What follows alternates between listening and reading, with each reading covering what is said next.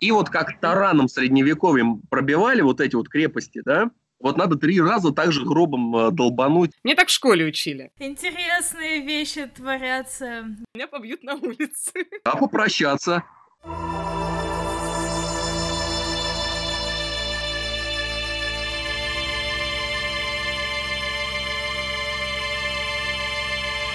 Смертельный номер.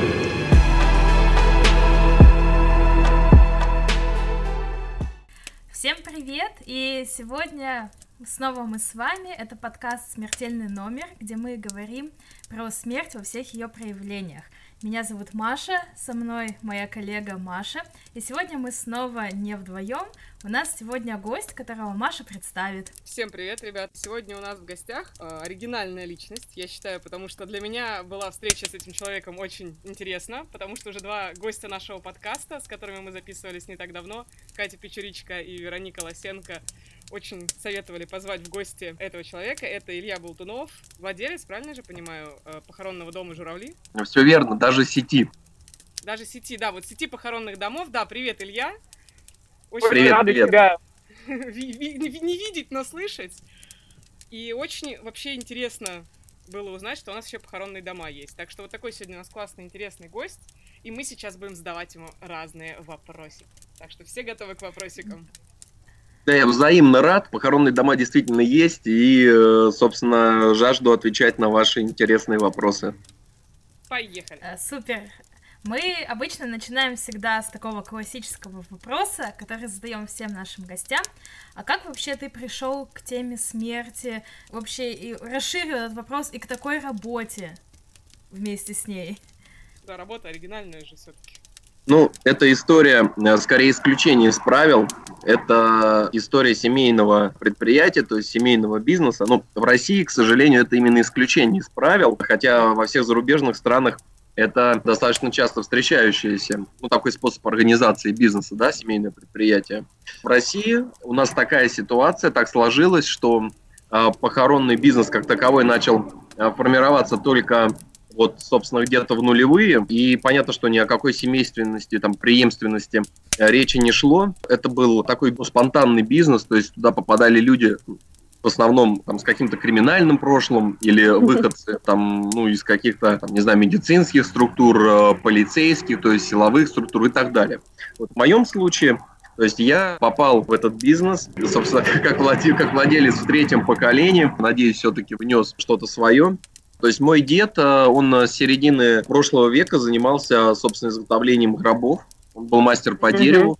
А Вот, и он изготавливал гробы уже в 50-е годы, то есть сразу после войны. В процессе помогал э, также с организацией похорон. Это было достаточно частое явление, особенно в сельской местности в Советском Союзе, когда мастера по дереву, они там, в принципе, и люльки для новорожденных, и гробы для умерших, и они же и с э, встречаниями из роддомов, они же и с, и с провожанием, так сказать, в последний путь помогали. Соответственно, постепенно все это дело как бы выросло, собственно, в сеть похоронных домов, то есть мы такой достаточно интересный путь прошли от сельской мастерской, позже появилось у нас производство, а, достаточно крупное такое цеховое, ну вот и сейчас, собственно, это похоронные дома, то есть мы организовываем похороны, кремации, все, что связано, в принципе, со смертью, умиранием, вот с этой стороны, это все наша история. То есть, получается, вот этот вот классный слоган, который у вас на сайте «Аисты приносят, журавли уносят», это, получается, практически как запечатление вот этого исторического преемственности поколений, как ты сказал, и встречали из роддома, и провожали в последний путь. Да, на самом деле, да, все верно. Это именно история была про это. То есть э, хотелось вот э, так или иначе отразить все-таки то, с чем мы в своей жизни столкнулись. Ну, собственно, все с этим сталкиваются. Да, но мне на самом деле слоган безумно понравился, я прям в восторге, я говорю всем своим друзьям, рассказываю, говорю, представляете, какой классный слоган у похоронного дома. Вот это я понимаю, вот эта идея. Ну, это действительно очень круто, это действительно прям вызывает очень большой отклик, и именно такой позитивный отклик, и запоминается точно навсегда. Когда мне Маша скинула сайт, я зашла и посмотрела тоже на слоган, я рассмеялась. Вот, я не знаю, у меня прям такие Да, какие-то это позитивные эмоции позитив. были. Да. И я была удивлена, думаю, я никогда в жизни не думала, что меня рассмешит слоган похоронного дома, там, где, в принципе, ну, кажется, что все очень мрачно и серьезно, а тут так, я прямо была приятно поражена. Я думаю, на самом деле, это не первое, точнее, не последнее удивление, которое мы сегодня раскроем для нас.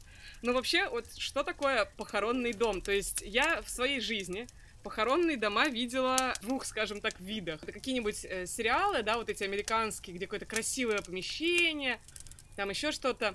Это первая часть, или там какой-нибудь, это тоже «Молчание ягнят», потому что, я так понимаю, это, что там одна из сцен происходит именно в похоронном доме. То есть я очень долго в детстве не понимала, что это за место, потому что в одном месте там люди прощаются с умершим, а в другом они сидят, там, точнее, не сидят, а им при притаскивают какую-то вот эту утопленницу, они ее там разбирают с коронером и так далее.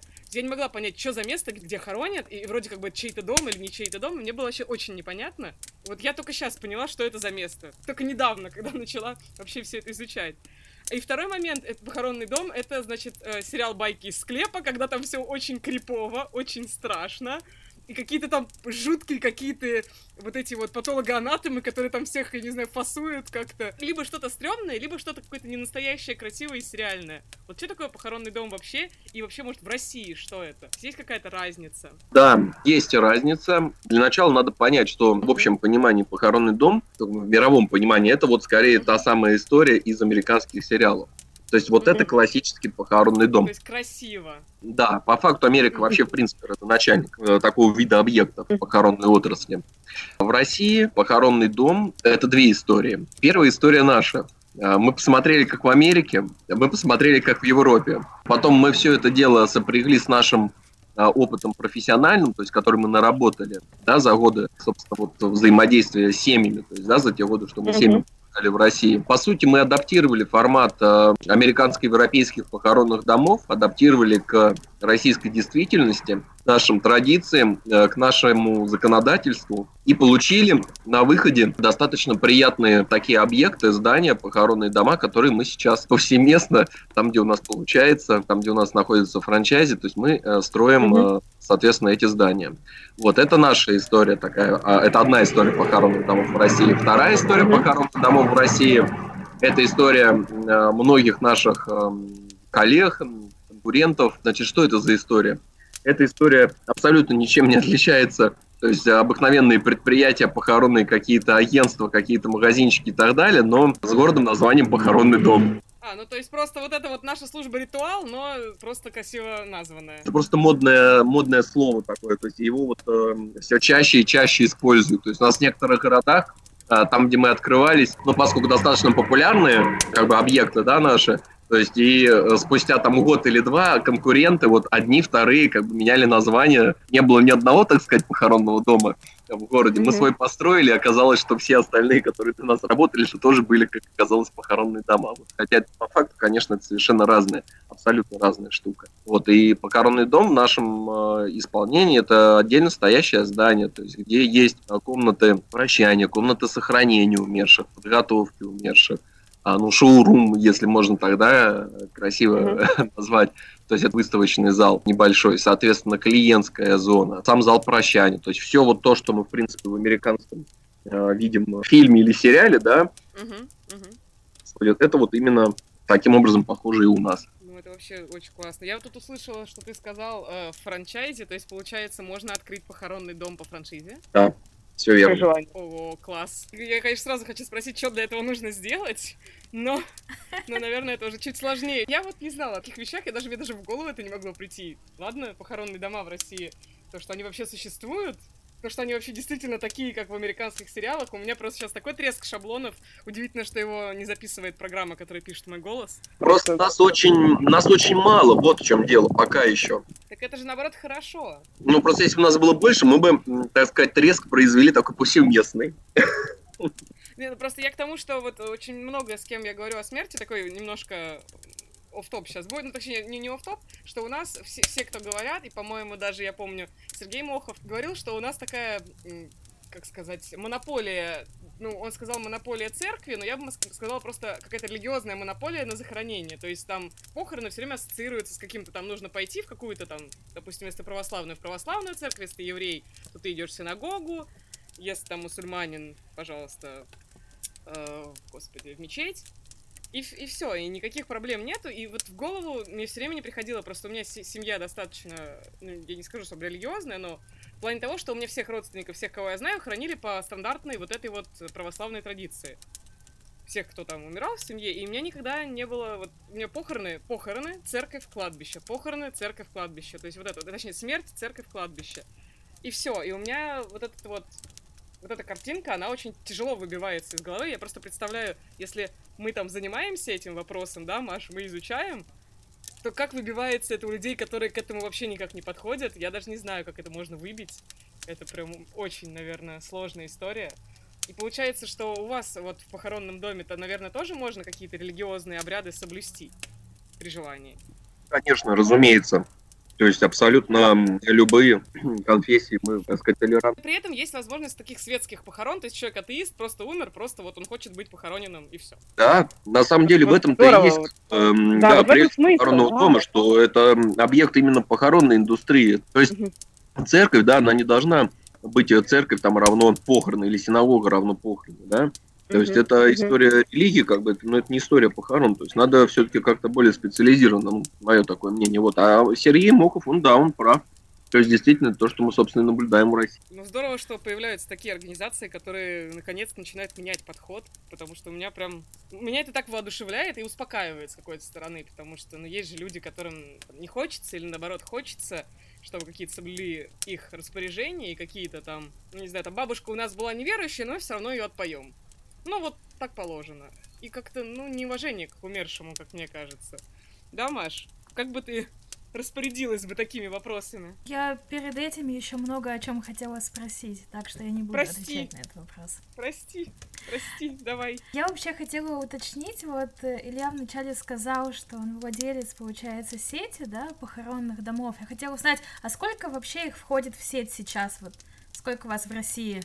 Где представлены? Сейчас 15 у нас получается всего. Вот после коронавируса некоторые закрылись, некоторые, ну, 4, если быть точным, то есть 4 филиала мы закрыли, но вот остальные работаем, да, то есть, ну, и какие-то, в принципе, уже после, а, после вот этих всех изоляционных мероприятий новые тоже появляются. Вот, это где-то построенные уже похоронные дома функционирующие, где-то на стадии строительства, где-то на стадии там, ну, начального строительства, где-то на стадии окончания строительства. И есть несколько пустых участков, где еще только документы. А вот еще у меня такой вопрос. А чем отличается похоронный дом от похоронного бюро? Или это слова-синонимы? Но тут нужно понимать, с какой точки зрения мы это рассматриваем. То есть, если вот э, моя субъективная, да, как я это вижу, то есть это не слова-синонимы. Есть, конечно, отличия. То есть похоронное бюро – это термин, который в принципе, существовал еще в Советском Союзе, на самом деле. Он даже законодательно закреплен в документах советских. По факту похоронное бюро равно то, к чему в большинстве случаев мы привыкли. То есть это вот, там, я не знаю, ну, если для Москвы это ритуал этот ГБУ пресловутый, угу. ну для регионов какие-то аналоги таких организаций плюс-минус. Вот это и есть похоронное бюро. Это скорее агентство, можно так сказать. Угу агентство, то есть в том плане, что это не какая-то собственная инфраструктура, да, ну, для понимания. То есть, если уж мы, опять же, боже, э, не, не хотел про этот был ритуал, но тем не менее. Вот если просто многие, допустим, московские, да, как бы жители Москвы, то есть и московского региона, им просто будет понятно, да, потому что так или иначе они сталкивались именно с этой организацией.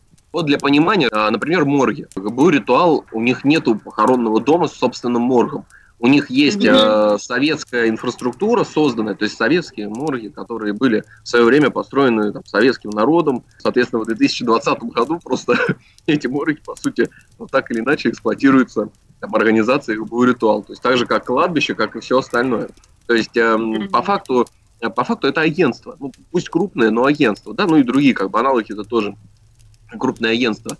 То есть эм, агенты, сотрудники, которые организация похорон, вот в их исполнении, она под собой подразумевает задачу свести, скажем так, различных исполнителей, то есть там переносчиков гроба, перевозчиков mm-hmm. гроба, там катафалк, то есть морг, не знаю, кладбище и так далее, так далее, так далее. То есть вот задача просто все это свести воедино и там, ну, каким-то образом как-то это финансово, да, разрулить. То есть в случае с похоронным домом все, что нужно, это просто вот назвать фамилию умершего, и мы не будем бегать по инстанциям, а мы просто этого умершего, скажем так, забираем к себе, он находится всегда у нас, и, и все действия, вот, начиная от того момента, как человек умер, то есть, собственно, мы все производим э, у себя непосредственно. Как ключ, если грубо сказать. Да, да. То есть просто все, ты, ты умер, ты не бегаешь, как э, вот просто тоже воспоминание, сорян, Маш, если ты хотела еще что-то спросить, а то я забуду вопрос просто. Просто, грубо говоря, ты, нет такого, что у тебя один родственник бежит там с одной бумажкой в одну сторону, другой бежит на кладбище с другой да. бумажкой там, во вторую сторону, да. третий бежит в морг там вещи вести, еще что-то. То есть, грубо говоря, если у тебя нет ста родственников, которые могут бежать в разные стороны одновременно в один день, то mm. тебе очень сложно будет. Или, или у тебя там должна быть очень толстая пачка купюр, которую вот. ты быстренько всем Правильно. распихиваешь. Вот Совершенно вот верно. То есть либо бегают родственники, либо ты просто оплачиваешь баснословный ценник как раз тому самому да. агенту, вот как бы вот, вот мы к этому слову-то как раз и подошли. То есть оплачиваешь mm-hmm. тому самому агенту, который по факту просто бегает по этим инстанциям вместо тебя. То есть э, это никакой не, там, не сверхпрофессионал, обладающий там, какими-то навыками проведения индивидуальных церемоний прощания. Нет. Это всего лишь э, на время, как бы, ну, твой родственник, да, в кавычках, который будет за тебя бегать mm-hmm. и за определенную сумму денег, э, за собственную, как бы, собственный заработок, то есть просто бегать по инстанциям, получать те или иные бумажки, да, и вот и все. Угу. Да, да, да, все верно, решать вопросы. То есть в похоронном доме, грубо говоря, есть договор? Или там, не знаю, что, да? что там есть. Просто человек умирает, все, и ты просто приходишь потом на похороны, да? все прилично и здорово. Да, все верно. Да. То есть прижизненные договора, допустим, распространены. У нас есть бабулечка сейчас, я просто недавно с ней столкнулся, узнал, смотри, какая женщина милая, что-то пришла, там что-то разговаривает. Я говорю, это кто? Говорит, это у нас бабулечка, у нее прижизненный договор заключен, она вот уже третий год ходит, как бы, и все, вот, э, так сказать, да, просто смотрит, где с ней будут прощаться. Говорю, ну, классно, чего. Вот мы и перешли к прижизненным да. договорам. Вот оно! Собственно, вот оно. Да, это, наверное, один из самых интересных э, пунктов у вас на сайте, потому что прижизненный договор, мне кажется, все-таки для среднестатистического человека, ну, звучит как-то странно, да, но с другой стороны, что может быть вообще-то логичнее, чтобы как раз-таки потом после твоей кончины твои родственники, семья, любимые не бегали в панике, а в принципе уже знали, как все должно происходить. Вот хотелось бы об этом э, конкретно поговорить, насколько это востребованная услуга, как это вообще делают, что для этого нужно? Эта услуга, разумеется, в России не востребована так, как она востребована э, в других там западных странах, например. Но, тем не менее, это та услуга, которая пользуется определенной популярностью, и эта популярность оборота набирает все-таки, слава богу, я считаю. Ну, по каким причинам здесь как бы можно долго рассуждать, это происходит, но, тем не менее, факт остается фактом. То есть услуга становится популярной с каждым годом. Совершенно несложная, то есть она достаточно проста юридически, как бы она подчиняется определенному, там, определенной статье Гражданского кодекса, предварительный договор, то есть ничего выдуманного специального нами нету. То есть все на самом деле давно уже прописано законодательно, собственно, и, и в принципе там даже, ну, если уж на то пошло, и судебные какие-то практики есть, э, в принципе, по этим статьям. То есть все это регулируется, все механизмы, я вот к чему, все механизмы реально а, существуют. То есть никаких проблем с тем, чтобы заключить такой договор там, и потом следить за его исполнением, совершенно нет с позиции законодательной, я имею в виду момент. Mm-hmm. Что касаемо идейно, вот здесь, наверное, главное отличие, то есть прижизненные договора европейские, американские, они подразумевают, эм, э, поскольку там это в принципе норма, это нормально, это там 90% э, населения пожилого э, имеют такие договора, и для них не сам факт, да, что заключен договор, это уже там что-то из ряда вон, то есть нет, это норма. Для них важно в этом договоре отразить индивидуальность церемонии. То есть смысл mm-hmm. этого договора в том, чтобы э, церемония прощания прошла именно так, как ты хочешь, чтобы она была индивидуальная. Ну, например, я не знаю, бабушка, которая там очень любила не знаю, готовить варенье для своих внуков. То есть она угу. хочет, чтобы на ее похоронах был мастер-класс по приготовлению варений, и в конце заранее заготовленные баночки от нее с вареньем, собственно, подписанные э, тому списку людей, которые вот у нее, опять же, есть же определен, да, приглашенных на похороны, то есть как в качестве mm-hmm. таких презентов, да, таких последних. Вот, то есть, вот, вот, вот это. Вот ты говоришь, а у меня прямо это в глазах защипало. От... Я так растрогалась, слушай. Мне кажется, я уже три, третий раз сейчас буду вспоминать этот... Э, за все время записи подкаста буду вспоминать чудесную городскую легенду, по-моему. Это городская легенда, когда на памятнике там у одной женщины, по-моему, на каком-то еврейском кладбище, огромный памятник, на котором написан рецепт пирога, и надпись, что типа и не надо говорить, что я унесла его с собой в могилу. Мне кажется, я уже начинаю заедать просто с этой историей, но она мне очень никак не, не отпускает. Да, ну то есть это прям... То есть, да, Маша уже человек... не первый раз ты рассказывает. Да, да я постоянно его рассказываю. тема. Ну, я просто к тому, что вот это очень похоже как раз. У тебя защипало в глазах, а мне прям вспомнилась опять эта история, что она вот... То есть явно кто-то позаботился об этом. Либо заранее заказал себе этот памятник и сказал, вот его поставить на мою могилу. Либо родственники оказались такие понимающие и тоже там как-то, видимо, поговорили, договорились, и вышло такое классное да, по факту, по факту это, это вот определенная, ну, так, как бы вариация, да, то есть вариация вот этого адекватного прижизненного договора. Как бы в России, на самом деле, большинство их совсем не из тех, которые заключаются, они совсем э, не об индивидуальных церемониях прощания, к сожалению, увы. Они о решении проблем. У кого-то плохие отношения с семьей. То есть там просто боятся, что ну, некому будет хоронить банально. Mm-hmm. А кто-то одинок. То есть, в принципе, схожая, да, как бы история. Кто-то боится за сохранность э, средств. Опять же, это история про семью. То есть, там в основном это бабушка, которая откладывает э, денежки на похороны, а у нее внук алкоголик.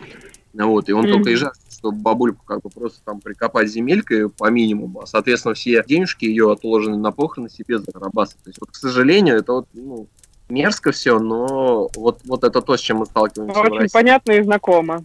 Да, да, да. То есть у нас пока прижизненные э, договоры это вот такие. Слушай, а если смотреть вот на какой-то, ну, все-таки такой идеальный сценарий, да, вот э, прижизненный договор, каким бы хотелось его видеть, он э, включает в себя только, ну, вот именно там планирование похорон, или там можно прописать какие-то еще там дополнительные вообще вещи, там может быть э, завещание можно там туда же, да, как-то привязать, или, я не знаю, волеизъявление насчет там способа захоронения, как бы что туда может входить? Значит, завещание э, в России это, ну, юридически отдельная история, которая, кстати, увы, э, тоже не всегда имеет силу, Uh, вот, но тем не менее отдельная история.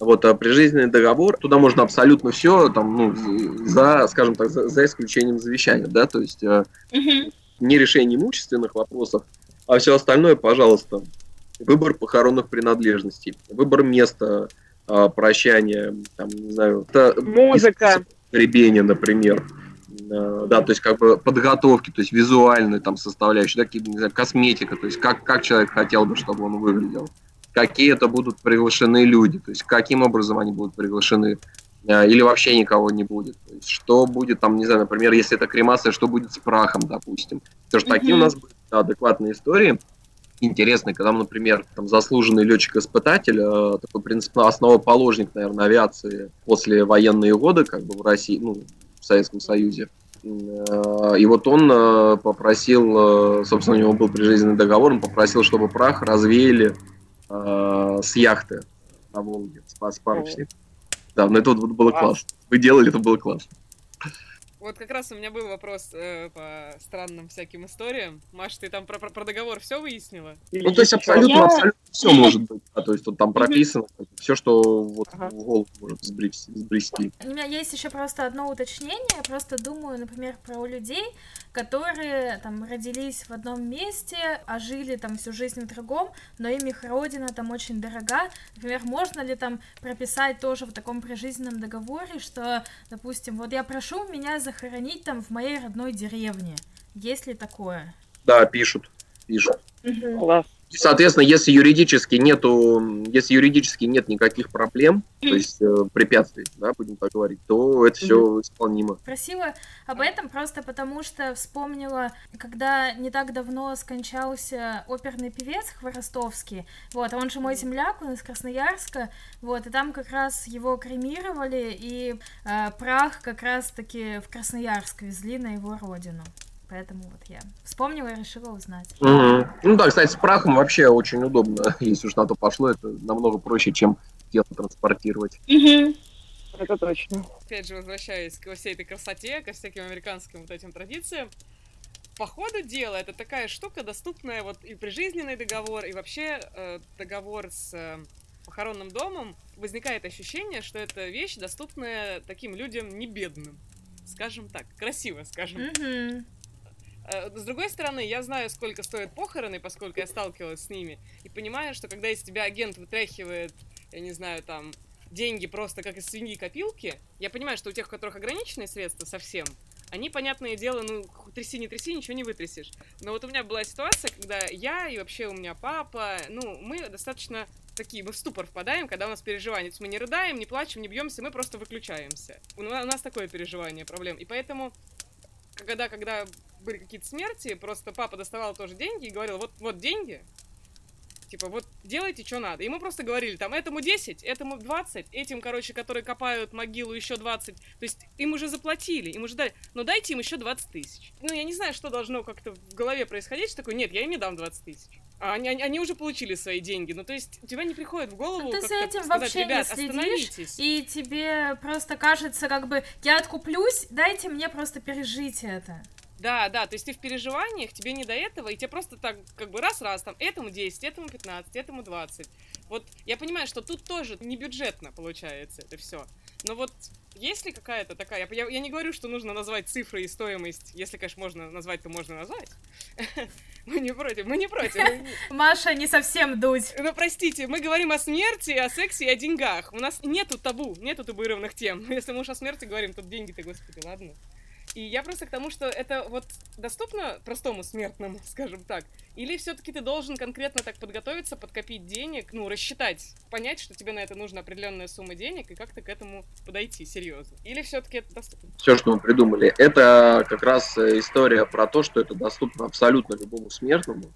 Вот. И если сравнивать, а, например, э, ну, если мы говорим, там, к примеру, про Москву, то это еще и дешевле на порядок обходится, чем там аналогичные какие-то мероприятия. То есть там, если говорить про регионы, у нас э, ценник приблизительно такой же, там может быть чуть ниже, чем ну, рыночный.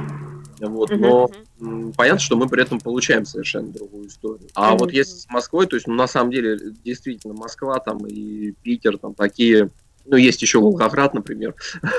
Вот, то есть, такие города, где ситуация совершенно дикие, дикие ценники вот э, повсеместно на рынке в целом за похороны получается исключительно за счет вот этих взяток.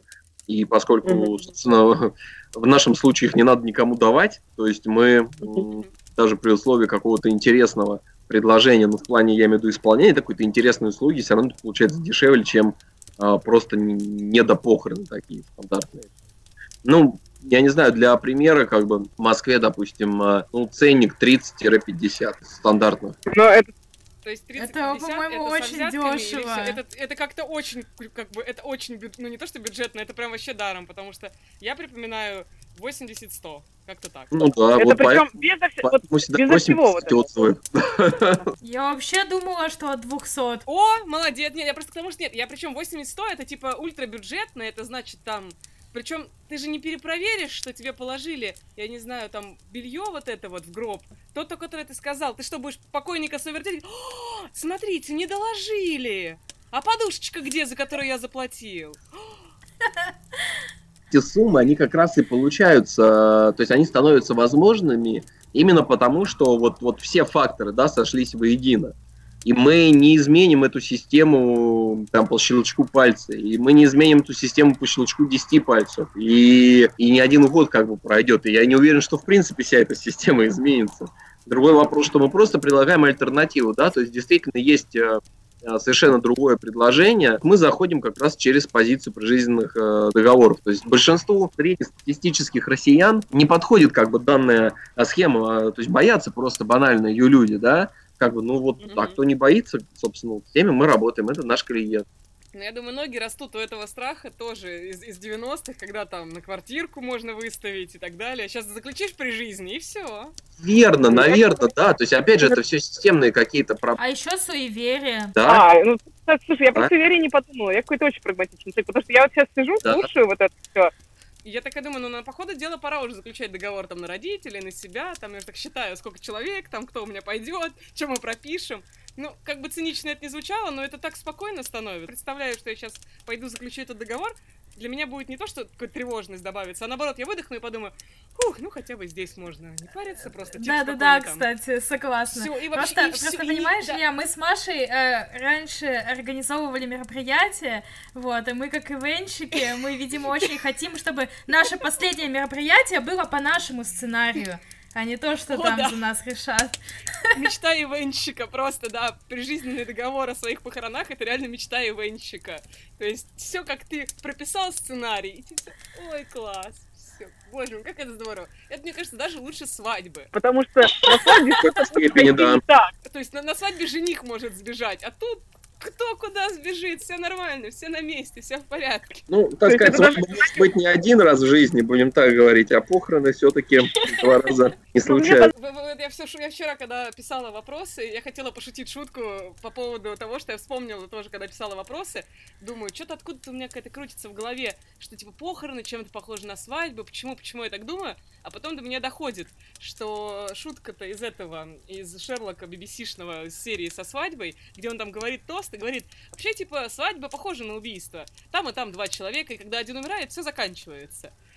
И я такая, а, действительно, в общем-то, да. Я такая думаю, да, похороны, конечно, не настолько похожи на свадьбу, но, но очень хочется, чтобы там тоже было все в порядке и все очень хорошо организовано. Это верно. Поэтому я так как-то это морально готова, мне кажется, к заключению такого шикарного распоряжения. Очень интересная тема, и многие удивляются, то есть вот когда начинаем обсуждать, э, то есть есть ведь прижизненный договор, который не нужно оплачивать, то есть это всего лишь договор, это просто соглашение. Э, И такие тоже э, как бы существуют и вполне успешно исполняются. У нас даже недавно. Первые прижизненные в Москве мы заключили 4 года назад. И вот, собственно, только в этом году, наверное, в начале, да, до коронавирусной всей этой штуки, было как раз исполнение этого договора. То есть 4 года. Он был без оплаты, это было просто соглашение. Мгм. такой, какой он был, мы его так и исполнили, все довольны и здорово. То есть разные совершенно есть э, варианты, да. Ты уже несколько историй рассказал интересных вот про летчика, еще что-то. А бывают какие-то прям ну, очень странные требования или какие-то вообще... То есть я не говорю тут уже про прижизненный договор, а вообще вот на похоронах бывает что-то вот в похоронном доме, что приходят люди, говорят, надо сделать вот так вот. Я не знаю, там нужно поставить гроб там исключительно на восток головой, и вот все. И все, все нужно вот так вот выстроить, что все, он там покойник жил. Таких историй много на самом деле. Дело в том, что вот, ну, вот парочку расскажу. Да, да, да. деревня, мы, мы ее называем деревня Ведьмаков. На самом деле местные жители, они просто думают, что, ну, почему-то, что там, вот, а, а, скажем так, одна сторона деревни, это, короче, Ведьмаки. Вот просто серьезно я сейчас рассказываю. И это, и- и это всего лишь 200 километров от Москвы, чтобы вы понимали. То есть это не какой-то там это Сибирь глухая. Вот, а, они думают, что это ведьмаки, и у них такая, ну, и причем думают это, как я понял, уже не одно поколение. Ну, в общем, все очень просто. Хоронить а, вот эту сторону деревни собираются, собственно, всей деревней, и у них есть требования, они а, осиновую стружку засыпают в гроб.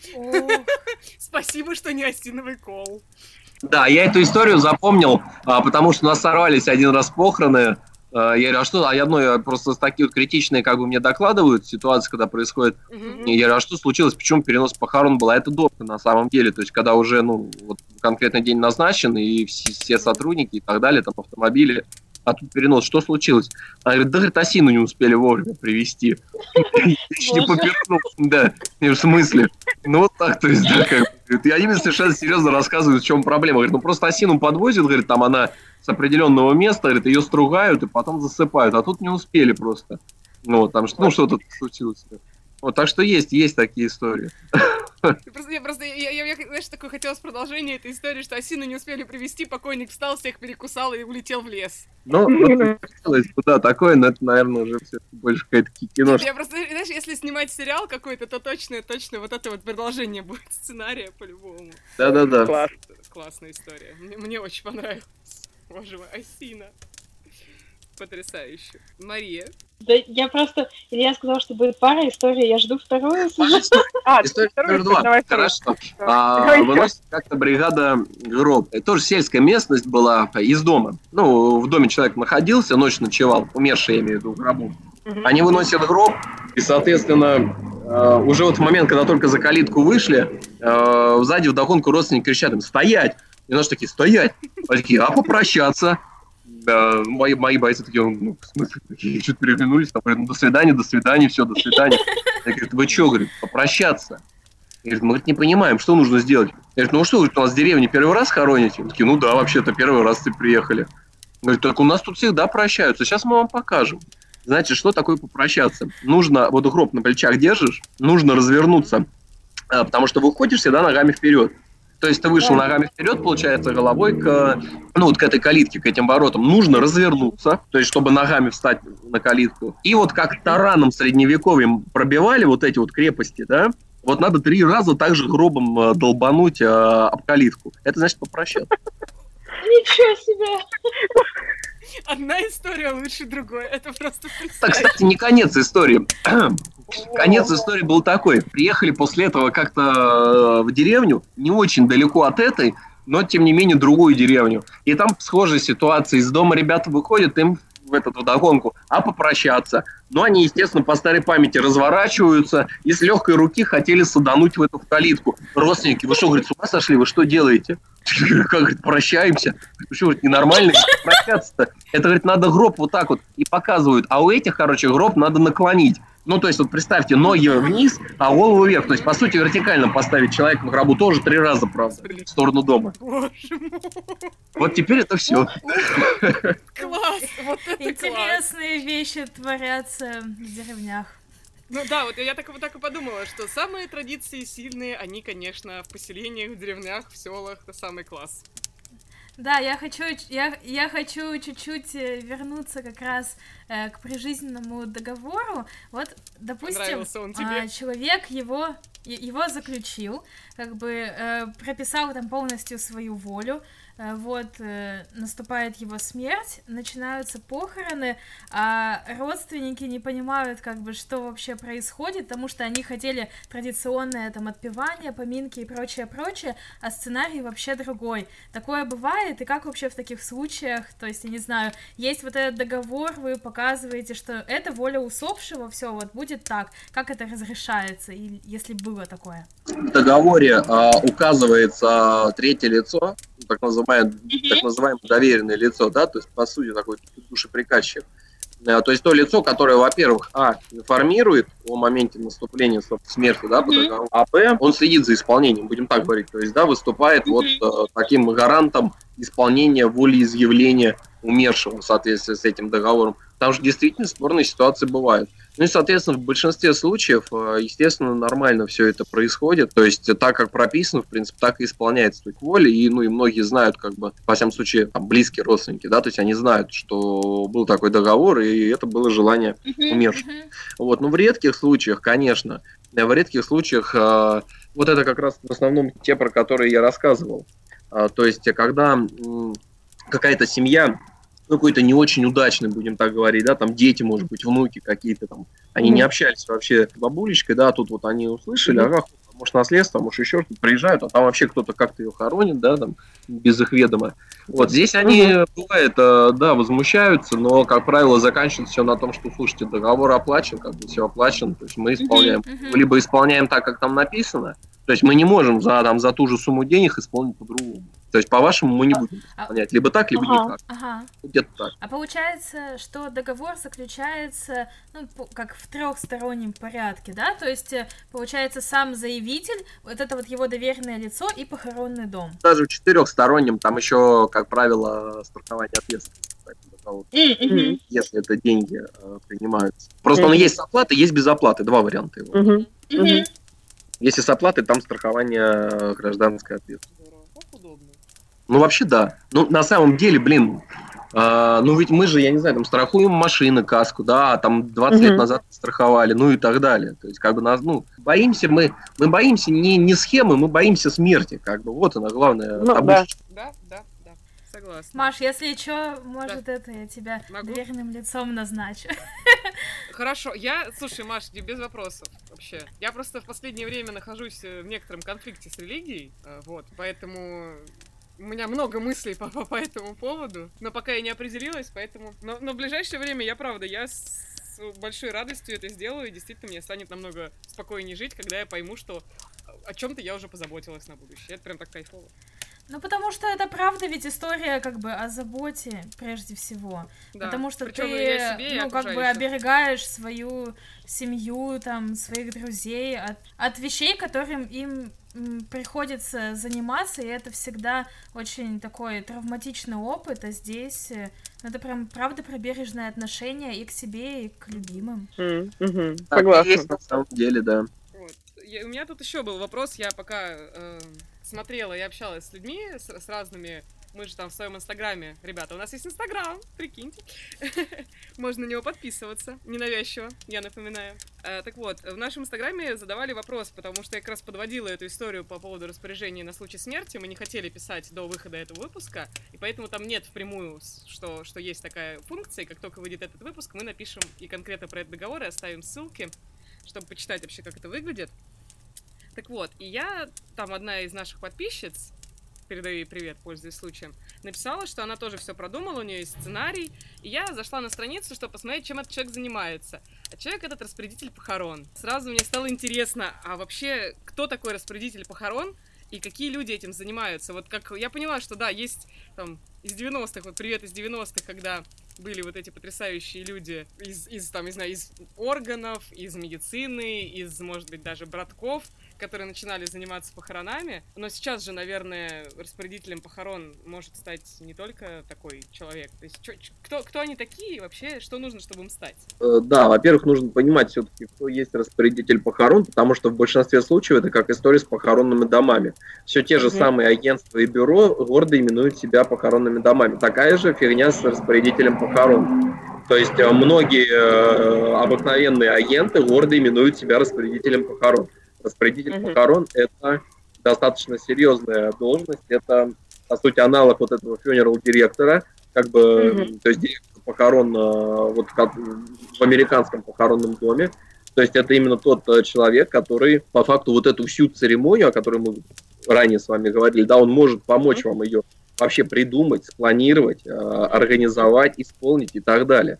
То есть это ну, человек, там, обладающий на порядок, как бы, на несколько порядков, скажем, знаниями, и навыками, и опытом, ну и так далее, так далее, так далее. То есть это совершенно другое распорядитель похорон. Вот э, как бы что, вот конкретно этот случай, который сейчас Маша ты при- ну, привела, да, я не знаю, как бы, что это за девушка, то есть э, действительно ли она распорядитель похорон, или может быть она агент города, именующийся распорядителем похорон, но тем не менее, вот распорядитель похорон это вот оно. Тогда, когда реально, реальный специалист, реальный профессионал. И здесь А надо вот- учиться. Это, этому учат? Где? Как? Это учат э, в учебных заведениях в базе, в самой стандартной базе. И после этого тебе нужно много, долго работать, соответственно, в нормальной организации. А нормальных организаций по пальцам одной руки, Мгм. к сожалению, Мгм. пересчитать. Поэтому вот имеем то, что имеем. Ясно. Ну, то есть, грубо говоря, если, допустим, я захочу стать распорядителем похорон, ну вот, внезапно, а, то есть мне нужно пойти учиться и набираться опыта. Грубо говоря, там, может каким-нибудь помощником, там, пойти. Да, а, там а как набраться опыта, когда негде? Ну вот да, вот меня вот это тоже пугает и интересует, потому что, ну, как бы, как организатор мероприятий, мы с Машей, например, точно уверены, что, ну, организовать-то мы сможем. Но другой момент, что все-таки мероприятия такого типа мы еще не организовывали. Мне нравится здесь еще. Нет, подожди, ты хочешь, чтобы я была твоим этим, как его там, доверенным лицом? Так, Маша, успокойся. Ты Ну, видишь, мы, мы начнем. предстоит, да. Мы только в начале пути, поэтому еще не организовывали. Я, я не, не исключаю такого развития вообще событий в своей жизни, почему нет. Мы вспоминали недавно, когда записывали прошлый выпуск, мы вспоминали чудесные похороны, где все танцуют, пляшут, вот эти негритянские похороны. Когда все сначала плачут, а потом все Как-то не Господи, боже мой, какие? Африканские? Афроамериканские? Цветные? Как? Я не знаю, ребят, я, Да, все, слушайте, я как скажу как брат, я скажу как из фильма «Брат 2», мне так в школе учили. В Китае живут китайцы, в Африке негры. То есть какая разница? Мне, я не, не вижу вообще какое-то различие, что от расы должно зависеть какое-то мое отношение к человеку. Мне совершенно плевать, как, как человек выглядит. Мне важно, как он себя ведет. Поэтому это пусть будет такой дисклеймер, что я не расист, но я негров называю неграми сорян. Упс. Можешь это вырезать на монтаже, если хочешь. А можешь не вырезать, и меня побьют на улице. Посмотрим. Посмотрим, ладно, да. Ну, слава богу, Мы тоже лицо раз не хороним, чего уж там.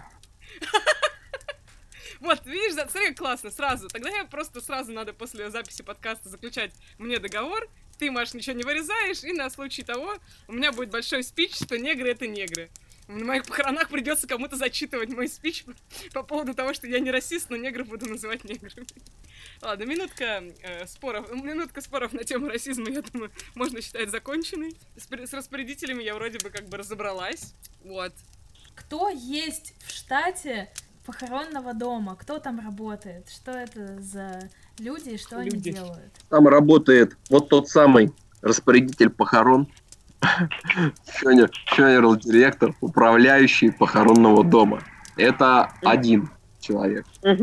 Два человека, у нас они называются, ну, внутри, мы их называем офис-менеджерами, потому что они работают непосредственно, вот, собственно, два через два в этом похоронном доме. То есть они, по сути, следят за офисом. Ну, нам так удобнее.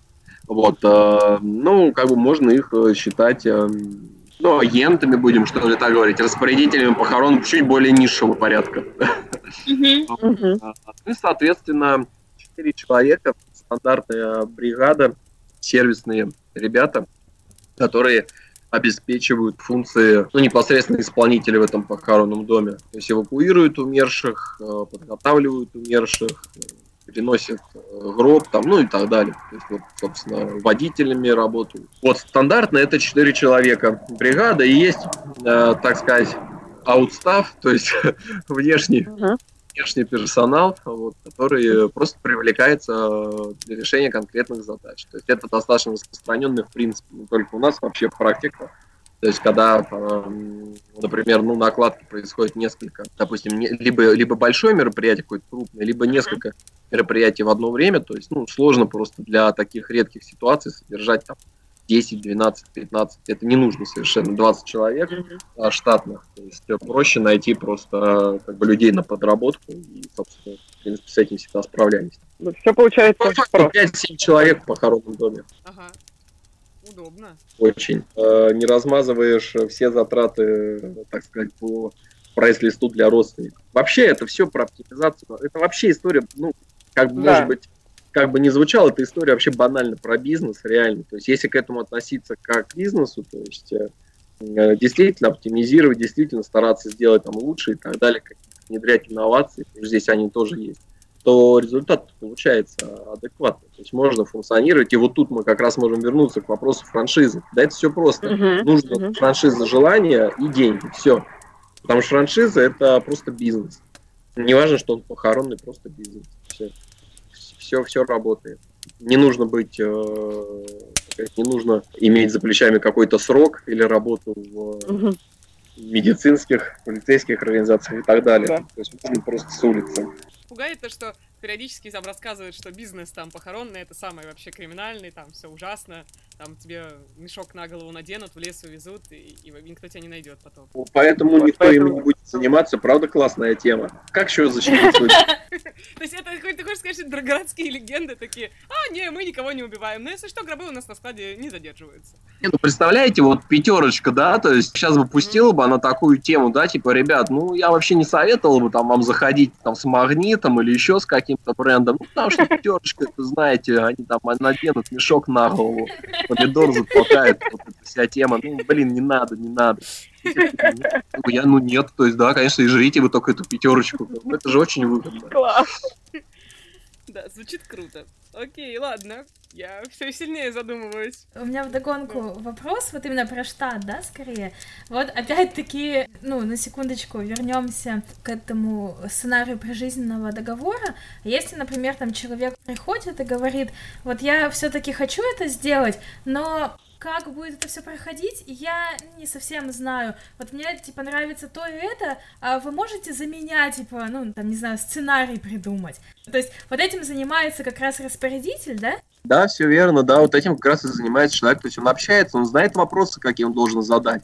То есть он интересуется жизнью, там, чем человек увлекается, какой у него профессиональный а, опыта, да, то есть какая у него профессия, там, какие у него хобби и так далее, то есть какая у него семья, есть ли у него там, не знаю, дети, внуки, там, родители и так далее, то есть, ну, в зависимости от конкретной ситуации. И уже вот, собственно, владея всей информацией, можно какой-то вариант накидать, предложить.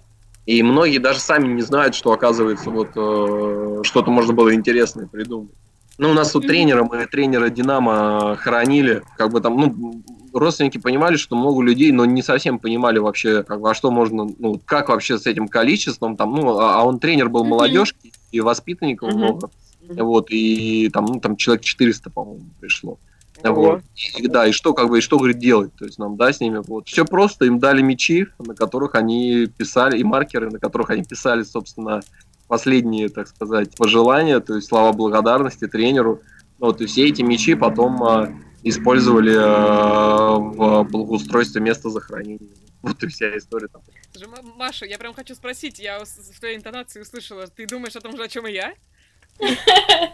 Может быть, но у меня есть еще один вопрос. Я хотела узнать про Давай. психологов в штате. О, Смотрите, распорядители похорон, когда учатся, у них у всех есть эм, э, несколько часов психологии горя, ну там узкой психологии. Вот то, Мгм. что нужно, они знают. Вот профессионально нет психолога, но есть, опять же, тот самый аутстав, есть сторонний психолог, как бы с которым мы работаем, ну, даже не один, да, с которым мы контактируем. Мгм. Есть такой же юрист, то есть, э, потому что часто вопросы с наследством приходится решать. Мгм. Вот, ну или там еще схожие юридические тоже часто возникают. Ну, Поэтому вот, короче, есть, есть варианты. Поняла. это здорово Маша, вообще. жги. Мгм. Вот, э, смотри, у нас для всех гостей есть э, пул вопросов, почти одинаковых. Почему я говорю, что почти? Потому что я обычно в процессе придумываю какой-то вопрос, который мне хочется прям задать человеку в конце. То есть, как у Познера, как у Дудя, мы тоже хотим такой же славы с Машей, поэтому мы вот к этому пришли. Так вот, у нас есть вопрос по Рэю Брэдбери. У Рэя Брэдбери есть такой рассказ, называется «Завтра конец света». Вот я делаю именно упор на том, что конец света, то есть конец всем. Что-то, что ты будешь делать, если ты узнаешь, что завтра конец света? Вот чем ты будешь заниматься в оставшееся время? Я думаю, что надо будет пообщаться с некоторыми людьми, с которыми я считаю нужным пообщаться. Их немного. Ну, созвониться ты имеешь в виду что-то сказать, да? Да, я думаю, просто время вместе провести, Мгм. постараться. А как ты хотел бы умереть? Ну, такой вот у нас В вопрос. России. Я всегда просто, я когда спрашиваю, меня часто этот вопрос задают, я всегда отвечаю, не, не- не в России. А вот, ну, либо, как бы, э, не в той России, э, в похоронной, я имею в виду, которая А. сейчас. Вот. Я надеюсь, все-таки что-то уже, что-то уже изменится к тому времени. Ну, будем надеяться. Ну и вытекающий из этого вопрос, и из этого, из того, что мы очень долго говорили про волнующий нас договор, вот у тебя такой договор есть, распоряжение на случай твоей смерти? Просто, раз уж мы так много говорим об этом, и ты этим занимаешься, Распоряжение есть. о, это получается, что ты готов к смерти, ну так. Ну, все люди так или иначе готовы, когда родились. Ничего не поделаешь. Не, ну у меня просто, на самом деле, у меня там все очень коротко. То есть э, мне интересна кремация. Э, ну, наверное, мне бы хотелось, чтобы... Как бы, мне это не очень принципиально, но скорее так, чтобы моя семья э, перемещалась. Чтобы там как бы, по-прикольному... То есть они поехали там в Америку, например, жить. Ну, берите меня с собой, чего ж там. Потому все равно не очень, это не очень объемно, не очень тяжело. Я не думаю, что это прям накладно будет. Можно в кладовке где-то хранить. Ну да, по- посмотрю мир после смерти, да? Ну, вроде того. Это классная идея, мне тоже нравится. Ну, я задала все свои вопросы, так что спасибо тебе огромное, что ты пришел к нам, уделил время, столько всего интересного рассказал. Мне прям Да. было очень интересно и познавательно. Я так много думать буду теперь. По этому Спасибо. поводу и выводы Вопросы, делать. вопросы классные, подкаст интересный. Э, Я думаю, что... Я надеюсь, что все это со временем какую-то очень такую идейную историю перерастет. Я прям верю. Мы тоже очень надеемся и будем над этим работать. Спасибо. Спасибо, большое за... Спасибо, слова Илья. нам при- приятны. Если у тебя будут вакансии, имей меня в виду. Я заинтересована. Э, э, э, э, э, меня тоже! Я понял, Имеем в виду. Да, классные распорядители похорон, образованные. Как сказать? Я не знаю, по-русски я все равно забываю. Я иду учиться на психолога еще к тому же. Да, она психолог. Я просто распорядитель похорон могу быть. Пожалуйста. Звони, пиши. Сценарий напишешь, что угодно сделаю. А мастер-классы и баночки варенья, да только так. Ну что, спасибо всем, что вы нас слушали, что мы все тут так Да, у нас сегодня-. У нас сегодня в гостях был Илья Болтунов, владелец сети похоронных домов «Журавли». А мы встретимся с вами через две недели. Спасибо а пока большое еще подписывайтесь раз. на наши соцсети, пишите нам на почту, и мы будем рады всегда пообщаться с вами. И задавайте вопросики. Да, всем спасибо, пока-пока. Смертельный номер.